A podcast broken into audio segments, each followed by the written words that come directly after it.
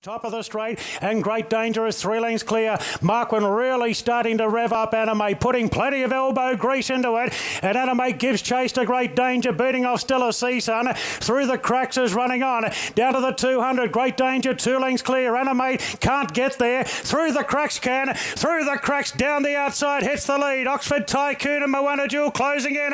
But through the cracks clear. And through the cracks goes on to win the provincial championship. Oxford Tycoon grabs second just in front of Moana Jewel.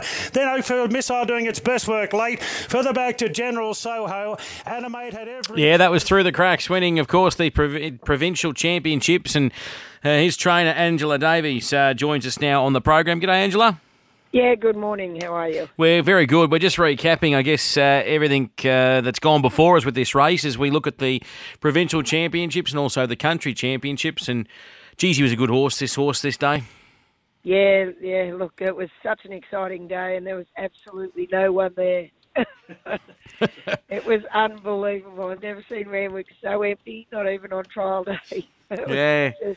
nobody there. Uh, what was that feeling like? Because obviously we're in a weird, weird world, weren't we, with everything going on and, um, you know, the, It's probably the biggest race I've been in, and it's probably the most relaxed I'd ever been in going into a big race. And I remember turning up there, and there was only like the trainers there with the horses, and we were just sort of in the stable area, and there was absolutely no one anywhere apart from us with the horses. because And, you, um, you couldn't go near anyone, could you, either? no, no, no, and you weren't allowed into the, any of the buildings because you weren't allowed to be, you know, in contact anywhere. Um, there was no food, there was no drink. I think there was a bottle of water. We could grab a bottle of water and just go home as soon as you'd finish the race. That was Yeah. it. Get, get in your truck, take your horse, and go home. Gee, just get, get and go home and count the cash. Oh, it was it was it was strange. I turned around to the stand behind me, and there was only me and Tracy Bartley because we weren't even allowed to stand together. That we had to be like six feet, eight feet apart. So we're all just all of the trainers in the race are all standing apart along the grass, you know, at Randwick there.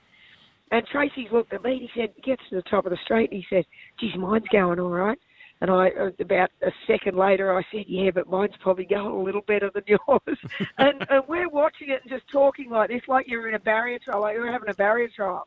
That's what it was like. It was, yeah, it was odd. It was a strange feeling, but yeah, it was a great result there, no doubt. And obviously, you put a lot of faith in uh, you in terms of your thoughts with that horse's ability because you always had a rap on him and he was always running good races. But that was his toughest test to date, wasn't it? Yeah, for sure. And um, you know, having having J Mac on board certainly, you know, certainly helped our cause. I couldn't believe it. I rang I rang when he qualified um, at Newcastle. He ran second. He probably should have won. He missed the kick by about three lengths. And I remember Pete and I driving home in the truck. And I said, "We've got a bet now. We've got a bet now."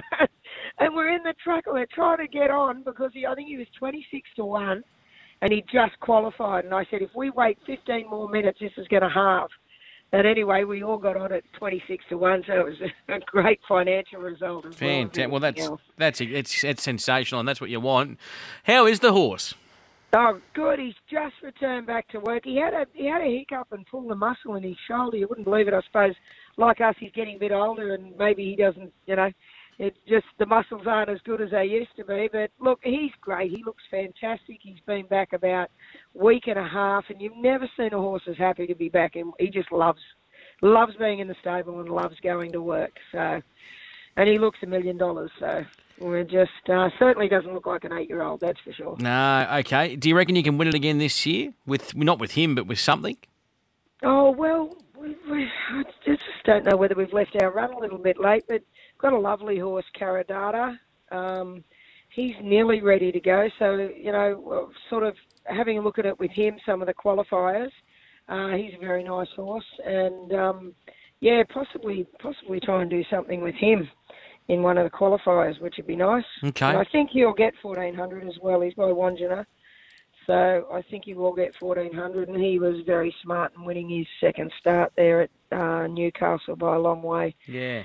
So you know he's a, he's a pretty smart sort of horse. So you know we might have a throw at the stumps with him. That horse you um, scratched yesterday, our Cobieson, everything all right there?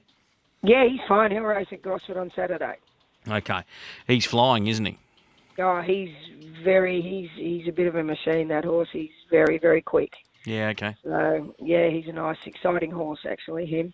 All right. Well, eh, pleasure to talk to you, mate. Um, it's always good to, to relive some of these moments, especially good ones like that. And I'm uh, glad that you could join us on the program today. Terrific. Thanks, Dave. Angela Bye. Davies there joining us on Racing HQ. That's been a look at the provincial championships. Of course, we'll focus on those meetings as they get closer.